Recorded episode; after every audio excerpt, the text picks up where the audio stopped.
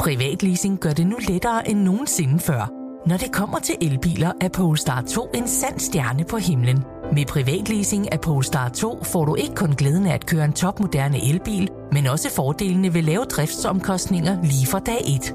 Du slipper for bekymringer om vedligeholdelse og service, for alt er inkluderet i den faste månedlige pris. Oplev friheden ved privatleasing af en Polestar 2. Besøg polestar.com.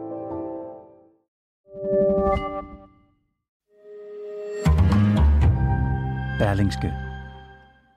Pilestræde holder vinterferie, men du skal stadig have noget at lytte til. I dag skal du høre eller genhøre mit interview med journalist og tv-vært Nynne Bjerre Christensen. I august blandede hun sig i debatten om juridisk kønsskifte til børn, og hun gjorde det med en meget personlig historie.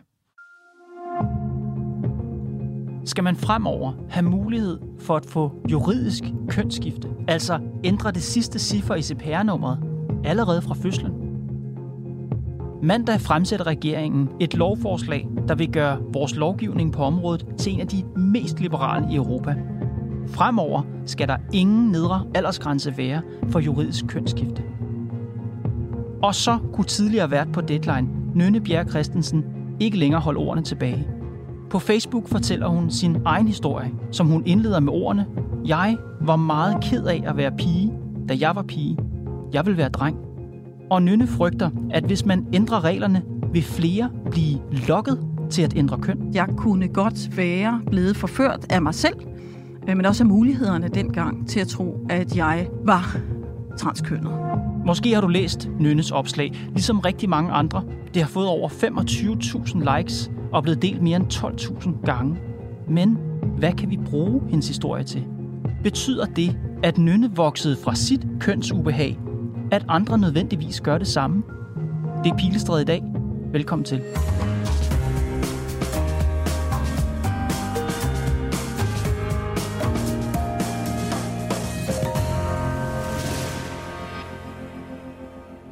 Nynne, hvorfor var du ked af at være pige? Jeg var ked af at være pige, fordi jeg overhovedet ikke kunne se mig selv repræsenteret i pige- eller kvindekønnet. Jeg synes, at drengene lavede det sjove. De legede på en sjovere måde. De var mere frigjorte. Der var, de havde længere snor. De repræsenterede sig selv i magten. Der var ingen kvindelige statsminister, eller professorer, eller erhvervsledere. Um, jeg synes, øh, kvinder, og det at være kvinde, var forbundet med kedelige opgaver, øh, omsorg, og, øh, og ikke noget, øh, der lignede magt eller maskulinitet. Det var jeg bare mere tiltrukket af. Så det var det, drengene fik lov til. Det var ikke så meget det at være dreng. Det er jo svært for mig lige at sige, og jeg kan heller ikke sige, at mit liv har været meget, eller min barndom har været meget præget af restriktivitet. Altså, jeg kunne også få lov til at gøre det, jeg ville. Der var bare ikke noget i den repræsentation af kvindekønnet, som jeg så omkring mig, som øh, interesserede mig øh, overhovedet. Jeg ville være dreng med alt, hvad det indebar. Og hvordan gjorde du det? Jamen det øh, udfoldede jeg jo så øh, ikke mindst igennem den måde, jeg så ud på. Altså vi skulle i drengeafdelingen og købe tøj, klippede mit hår helt ned, hvis jeg overhovedet kunne komme af med det. Gik med sådan nogle store, tunge øh, kæder, altså som du vil finde ud på Vestegnen i dag. Øhm, jeg gik altid sådan øh, lidt med franskbrød under armene, pustede min brystkasse op. Øh, jeg vil gerne være stærk og være maskulin. Øh, og øh, så jeg lignede en dreng. Hvordan reagerede, altså det her var jo i 80'erne, ja. hvordan reagerede dine forældre på at have en pige, der ville være karseklippet og gå i drengetøj, I skulle ind og købe drengetøj i, i, i drengenes afdeling. Hvordan reagerede dine forældre? Det vil jeg faktisk øh, sige, at de to meget afslappede, øh, og jeg kan ikke huske, at de nogensinde har problematiseret det det var jo sådan, det måtte være. Jeg kan huske enkelte sværslag, for eksempel omkring min konfirmationsskole, øh, som også var en lidt kildenperiode, en lidt overgangsperiode, men, øh, men øh, de accepterede det efter nogle sværslag og lod mig egentlig bare være. Hvordan havde du det? Altså nu har vi hørt om, hvad du gjorde med dit hår og din, dit udseende. Hvordan var det at være nynne? Kan du sådan prøve at sætte nogle ord på det? Altså, øh, jeg kan i hvert fald sige, at jeg synes ikke, det var en barndom i krise. Øh, måske netop fordi jeg, jeg fik lov til at, at udfolde mig stille og roligt, og 80'erne var jo heller ikke præget af sådan en meget kønnet måde at påklæde sig på. Øh, så, så jeg kan ikke sige, at det var en barndom i krise. Jeg synes egentlig også, at min klasse accepterede mig, men jeg følte helt klart, at jeg tilhørte det forkerte køn. Jeg spillede fodbold med drengene i, i skolen. Og da vi så nærmer os de der øh, kildende år, kan man sige, som 12, 13, 14 år, så var det jo, at øh, jeg ikke rigtig vidste, hvad jeg skulle gøre. Altså, det, var, øh, det var en alder, jeg imødså med, med med ret stor ængstelse, vil jeg sige, fordi jeg tænkte, det ville være latterligt at fortsætte med at opføre sig som en dreng, og se ud som en dreng, og klæde sig som en dreng, når man fik bryster. Altså, så jeg kunne ikke se mig selv. Jeg, jeg kunne ikke finde ud af, hvad for en rolle er der til mig i det ingenmandsland, jeg nu går ind i. For indtil videre har jeg godt kunne kamuflere, at jeg var pige, men det bliver ikke ved med at gå. Nej, altså du skriver... Så der kan jeg huske, at, at altså, der, der, der var jeg sgu lidt i krise. Du skriver i dit indlæg, at du levede som dreng på lånt tid. Ja. Prøv at beskrive det. Jeg, jeg, kunne ikke, øh, jeg, kunne ikke, jeg, jeg kunne ikke gennemskue, om der var en plads til mig på min egen façon i mit køn. Men indtil videre havde der jo været en plads. Dine forældre havde fint accepteret det. Dine klassekammerater, kan da godt være, de synes, det var lidt mærkeligt, men det virker ikke, som om du egentlig havde oplevet noget modstand indtil Nej. da. Men, men, men sagen er jo bare, at når du begynder, når du begynder at stramme til der i 7., 8. og 9. klasse, så begynder børn også at have en anden omgang med hinanden. Det bliver nogle andre ting, der præger omgangen. Pigerne samler sig sammen og, øh, og snakker måske mere, end de leger og handler sig ud af ting, når de øh, er sammen. Øh, de snakker mere om drenge, og man interesserer sig mere for det andet køn. Og jeg kunne slet ikke se mig selv i alt det der.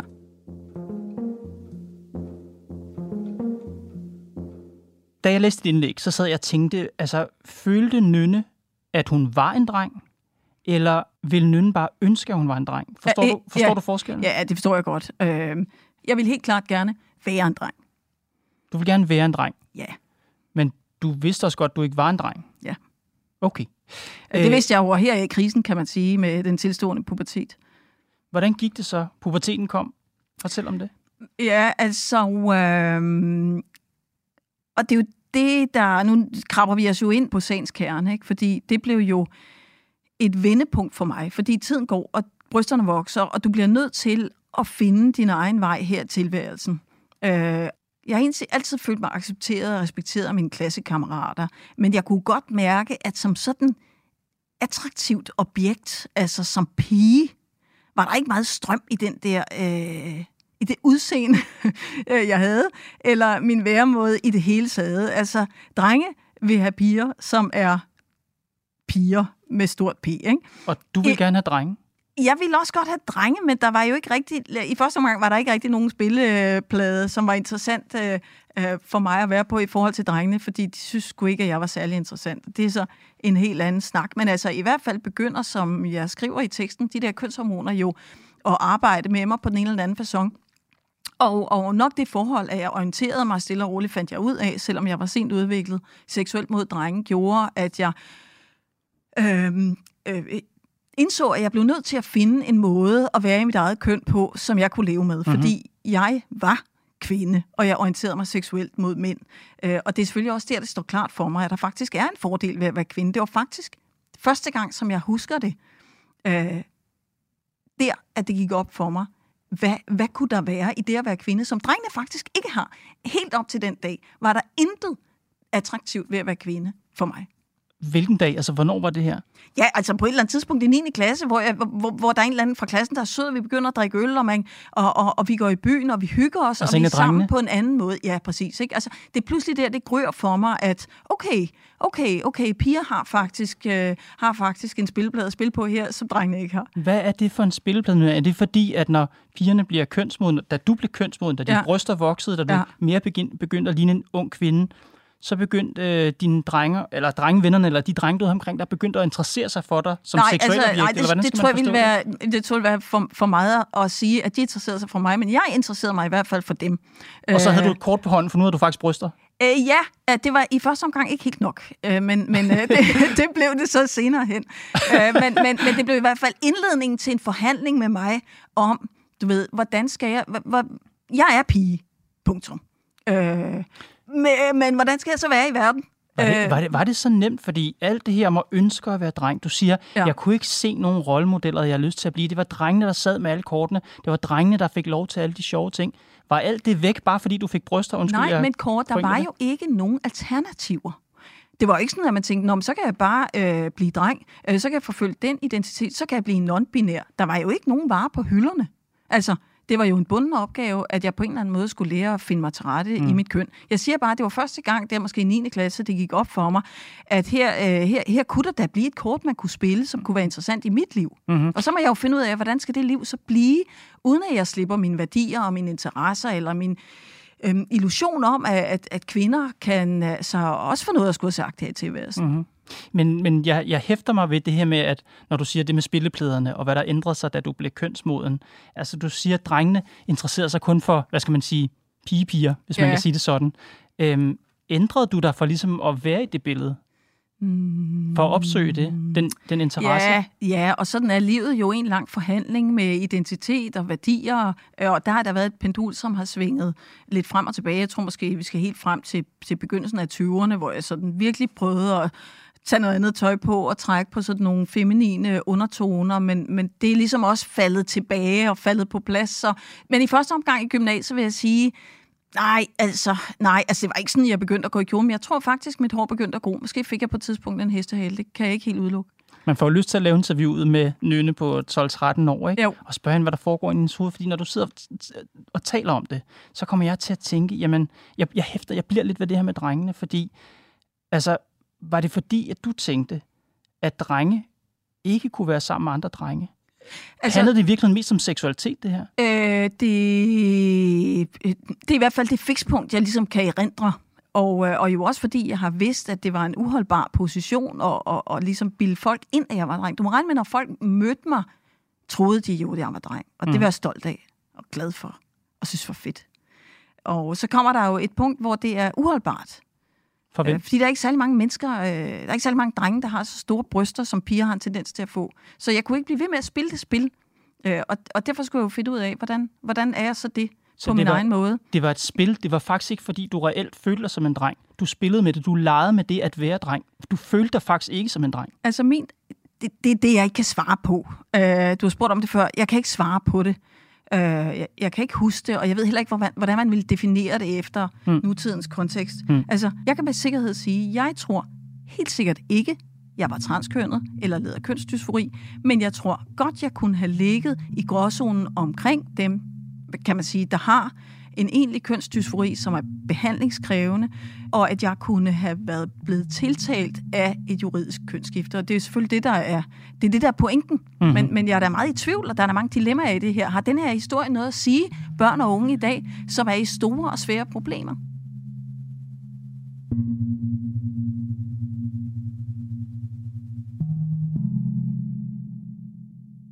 Du skriver i indlægget, det havde ganske enkelt været en katastrofe for mig, hvis ideen om mit forkerte køn havde fået lov til at bide sig fast.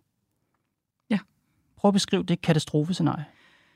Altså, øh, nogle af de mest tragiske historier, jeg, jeg synes, øh, jeg har hørt, er jo folk, der enten har fået gennemført et, egentligt kønsskift operationelt eller hormonelt, og som kommer tilbage og fortryder det, fordi biologien præger jo bare vores krop helt enormt, og er i hver evig eneste fiber af vores øh, krop. Øh, så, så det er jo også noget, der prædestinerer os til nogle bestemte ting. Det synes jeg er afsindigt sørgeligt. For mig ville, og det er egentlig også derfor, jeg prøver at sige noget i debatten, og jeg ved ikke, om jeg har ret til det, nu gør jeg det alligevel, men altså, hvis der er børn, der bliver lidt ned af den vej, og tager nogle skridt ned ad den vej, som de kommer til at fortryde, og måske efterfølgende siger til deres forældre, hvorfor stoppede I mig ikke? Altså, jeg måtte ikke engang bestemme, hvad fanden jeg skulle spise til aftensmad, øh, men jeg måtte godt øh, bestemme, øh, hvad for et køn øh, jeg skulle have. Altså, hvis der er nogen, øh, der kommer til at gå ned ad den vej, som fortryder det, så synes jeg, virkelig, det er sørgeligt. I hvert fald, hvis man tager de der afgørende skridt, som er pubertetsudsættende, øh, hormonkurer, øh, i operation osv. Det er jeg klar over, det er næste skridt frem for et juridisk kønsskifte, men, men, men, øh, men, men jeg tror i hvert fald godt, jeg kunne have taget nogle skridt ned af det juridiske kønsskifte, og så tror jeg måske, at tanken om, at jeg var dreng, havde bidt sig fast. Men jeg ved det ikke. Men hvis du havde fået et juridisk kønsskifte, nynne på 12 år, 13 år, havde fået et juridisk kønsskifte, havde det været katastrofen? Øhm, det er svært. Og, altså, det ville være kontrafaktisk øh, livsførelse at påstå, hvad der var sket øh, specielt. Der er ingen tvivl om, yeah. at jeg ville være tiltalt af, var jeg barn i dag, af den non-binære øh, identitet, og jeg ville også være øh, helt klart tiltalt af ideen om et juridisk kønsskifte. Min påstand er så, at den beslutning ville Nynne ikke have været i stand til at træffe som 8-årig, eller som 10-årig, eller som 12-årig, eller måske øh, endnu øh, før. Altså, der var nogen, der, der skulle have, have stoppet mig og sagt, øh, hvis du skal det der lille skat, så skal vi som minimum rundt om nogle psykologer, som faktisk har forstand på det her. Mm-hmm. Og som sagt, hvis, og, og, og ja, altså, den der juridiske kønsskifte er jo en del af det. Jeg er bare nysgerrig, hvad har konsekvenserne været ved, at du havde ændret dit CPR-nummer til et ulige nummer? Som jeg lige har beskrevet, jeg tror måske, det kunne have været et skridt ned ad en vej, som jeg øh, synes altså er ekstremt alvorligt at betræde. Øh, så skridtet for mig i forhold til at tage yderligere tiltag til at skifte køn, ville ikke have været så store, hvis jeg i en lang årrække havde levet med statens billigelse som dreng. Det er min påstand, men jeg ved ikke, om det er rigtigt. Nej. Du skriver, heldigvis var der ikke stor diskussion om hverken hormonbehandlinger, juridisk eller fysisk kønsskifte. Så er jeg bange for, at jeg var hoppet på den limpind. Hvad er det for en limpind? Jamen, det er måske ideen om, øh, at hvis vi skifter køn, så bliver alting godt. Så føler vi os til rette i vores krop, så er vi øh, meget glade. Der er ingen tvivl om, det er virkeligheden for nogle unge mennesker. Men jeg er ikke sikker på, at det er virkeligheden for mange unge mennesker. Jeg synes, vi skal have en ekstremt restriktiv tilgang til kønsskifte, uanset om det er juridisk øh, eller fysisk, fordi det har så mange konsekvenser indblandet. Men jeg synes, det er vigtigt at understrege, at der er der er en, en kerne af transkønnede, eller folk, der er på vej til at blive det, mm. som skal have hjælp. Jeg er bare i tvivl om, når man har den store offentlige samtale, hvor man nu fra regeringens side går ud og siger, du skal bare kunne blive enig med dine forældre om det, så, så, så synes jeg, at vi er et sted, hvor man ligesom skalter og valter med det, det fundament, som vores biologi er, ja. og vores køn er. Jeg kunne godt tænke mig at få nogle myndighedsøjne på den beslutning.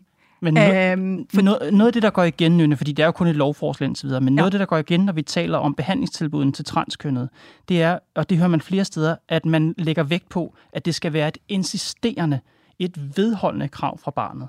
Det er jo ikke bare en eller anden fix idé, Nej. nogen lige pludselig får, bum, så har man skiftet køn. Det skal være insisterende, vedvarende fra barnet, og når det er mindreårigt fra barnets forældre. Jeg har overhovedet ikke nogen anfægtelse over, at folk søger hjælp for henvisning til seksuologiske klinikker, og også for den sags skyld som barn og som ung, forændrer deres CPR-nummer. Hvis der har været folk med forstand på det, mm-hmm. myndighedsøjne, der har kigget på det her. Jeg siger bare, jeg var et, et, et meget overbevisende barn. Jeg kunne godt have, måske, overbevist mine forældre om, at jeg skulle have skiftet øh, CPR-nummer på det tidspunkt. Det mener jeg så i dag, jeg kan sige. Det var ikke rigtigt. Men, men når du, ja, det, kan, det siger du så retrospektivt, men, men Nynne, du kalder det en limpind. Altså, du taler om hormonbehandling, juridisk og øh, fysisk kønsskifte. Du er bange for, at du var hoppet på limpinden. Og den limpind, du her beskriver, det er jo sådan set de behandlingstilbud, som sundhedsvæsenet i dag giver til transkønnede børn. Nej, det var egentlig altså forstået sådan som det juridiske kønsskifte. Jeg ved ikke, jeg kan ikke huske præcis, hvordan det er formuleret, men i limpind forstået som øh, vejen mod et kønsskifte øh, og, for mig. Og, og når du bruger billedet limpind, så er det fordi, det lokker nogen til et kønsskifte, som ellers ikke havde lyst til at få skiftet køn? I mit tilfælde tror jeg, jo, meget lyst til at skifte køn, mm-hmm. men, øh, men, øh, men børn for hvem det alligevel ikke havde været det rigtige. Det havde helt klart ikke været det rigtige for mig. Så du frygter, der er børn, der kommer til at skifte køn, selvom det ikke er det rigtige for dem? Ja. Mit bud, Nynne, det er, at selv hvis der havde været muligheden for juridisk kønsskifte, da du var 10-12 år gammel, lad os sige, som du siger, du var god til at overtale dine forældre, du havde overtalt dine forældre til at få et ulige CPR-nummer. Så gik der et par år, og du fik bryster og kønsbehåring, og drengene fattede interesse i dig. Du fandt ud af, at du var seksuelt ja, omvendt, til. jeg fattede interesse for dem. Ja, du fandt der var i hvert fald noget seksuel kemi med drengene, og du blev til den kvinde, du er i dag. Du var da aldrig gået videre. Du har da skiftet dit øh, øh hvad hedder det, juridisk køn tilbage, fordi du jo ikke var en dreng. Det var jo bare en, en leg, du legede. Du følte dig jo ikke reelt som en dreng, det siger du jo også. Det var bare en leg, du legede, fordi du manglede kvindelige rollemodeller. Det kan godt være, at du har ret. Det, jeg øh, det frem... ved vi jo ikke. Øh, og, men, men jeg synes, den der diskrepans mellem, øh, som du skiller mellem, at føle sig som en dreng og være en dreng, den er jo også falsk. For jeg var ikke en dreng. Jeg var en pige.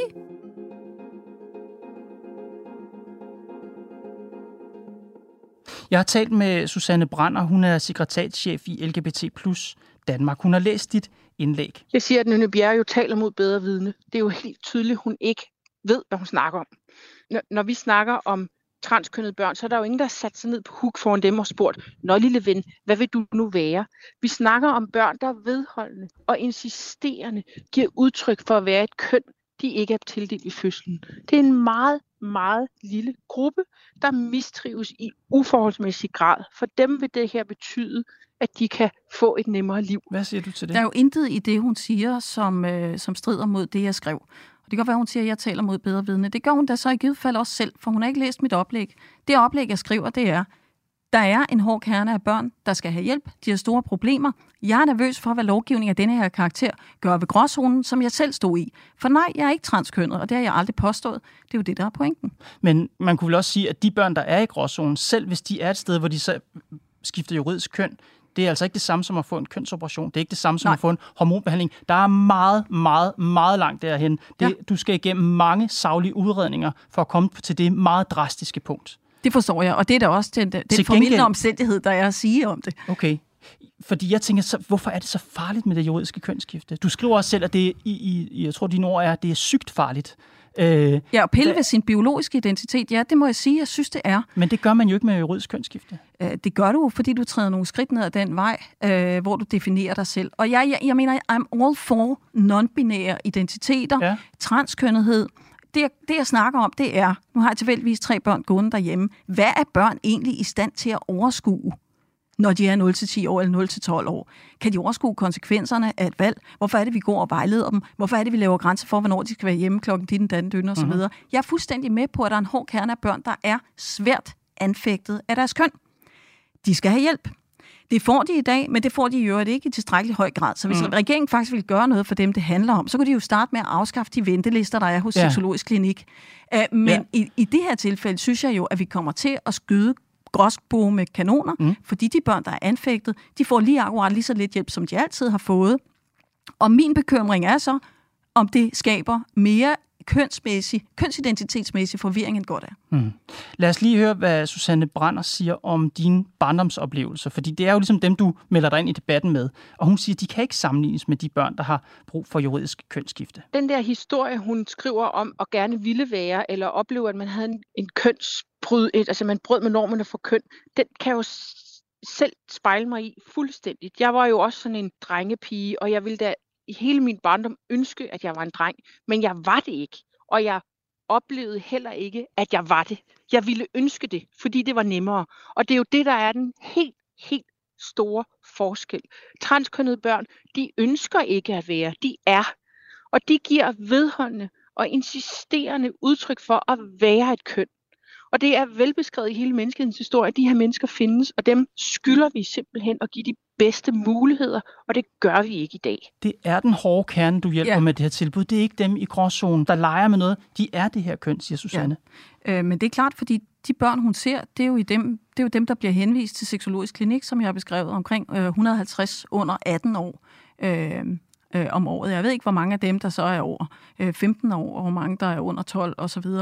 Øh, men jeg synes ikke, vi er uenige. Hun beskriver nogle børn, der har brug for øh, hjælp. Det, jeg er i tvivl om, det er, hvad betyder de her valgmuligheder, der er for børns kønsidentitet? Børn, der som mig helt klart ikke var transkønnet. Jeg understreger meget kraftigt, jeg led jo ikke af kønsdysfori øh, som barn. Mm. Alligevel, for her må jeg jo blive på det eneste ekspertområde, jeg synes, øh, jeg har, nemlig mit eget liv, jeg kunne godt have set mig selv i den rolle, og så kan øh, så så Susanne Brander påstå, at, at de to ting har ikke noget med hinanden at gøre. Jeg tænker alligevel, at jeg godt kan sætte mig i det sted, at jeg godt kunne være blevet forført af den idé. Men jeg skal ikke gøre min historie værre, end den er. Øh, jeg prøver bare at, at, at, at se, om den giver mening for nogle mennesker, som kunne blive inspireret af det her. Og det kan godt være, at den ikke kan. Jeg er helt med på, at den vedkommer ikke den hårde kerne, som skal hjælpes, og som skal hjælpes i, i de aldre, de nu engang måtte have. Jeg er bange for, at det kommer til at inspirere en større gruppe, som helt klart ikke er transkønnet. Nynne Bjerg Christensen, tusind tak, fordi du kom i Pilestræde. Tak fordi jeg måtte. Det var Pilestræde for i dag. Programmet er lavet af Mads Klint, Johanne Dibjerg Holgersen, Peter Arve og mig, Kåre Svejstrup. Vi er tilbage på mandag.